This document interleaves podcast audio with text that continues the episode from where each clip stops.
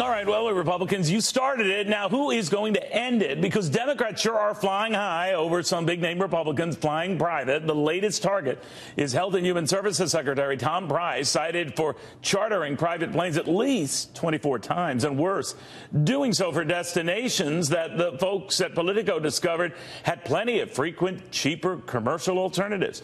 And all of this little more than a month after the media had a field day questioning Treasury Secretary Steve Mnuchin and his wife's travel aboard a government charter. Republicans are now the ones flying off the handle. They're outraged over Democrats' outrage.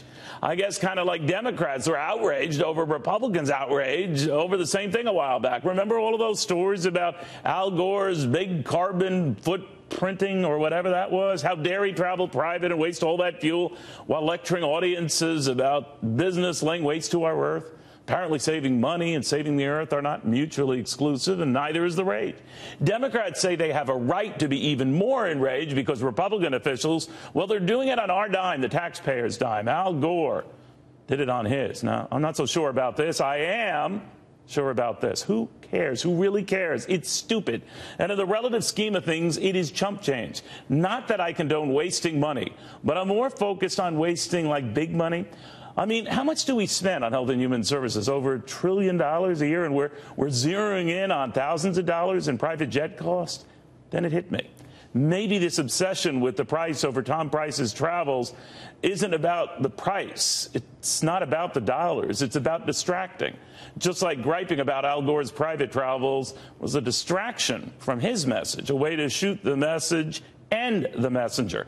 Nothing distracts an issue from getting addressed like a distraction that has nothing to do with the issue at hand. So, Republicans, suck it up. Those who live by the silly sword die by the silly sword. You started this, and now Democrats are having a field day doubling down on this because the more they can focus on Republicans wasting money that doesn't add up to much, the more they can prevent cutting sacred Washington programs whose budgets add up to so much more.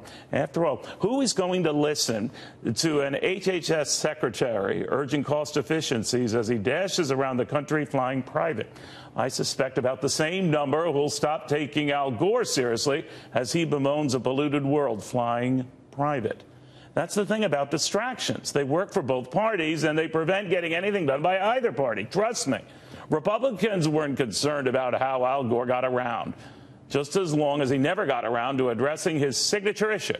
Just like I suspect Democrats aren't really bothered by how Trump cabinet secretaries get around, just as long as those cabinet officials never get around to fulfilling their mission on any issue. It's all the same. They are all the same more intent on demagoguing an issue than solving an issue. It's why Democrats brand Republicans heartless for trying to simply slow the growth of entitlements, and Republicans call Democrats spendthrifts for not trying to, well, slow the growth of anything. So Republicans are throwing Granny off a cliff, and Democrats are pushing us all off the fiscal cliff. You know, sometimes I, I, don't know who's worse. I do know they're both hypocrites. Democrats for suddenly feigning concern for debt that didn't matter when they were running things, or Republicans are doing little, if anything, on the same debt now that they're running things. Talk is cheap, and so is manufactured outrage. Because this isn't about who's flying private. It's about never getting around to doing the important things that matter to the public, to us, to all of us, the folks who pay the bills. Good night.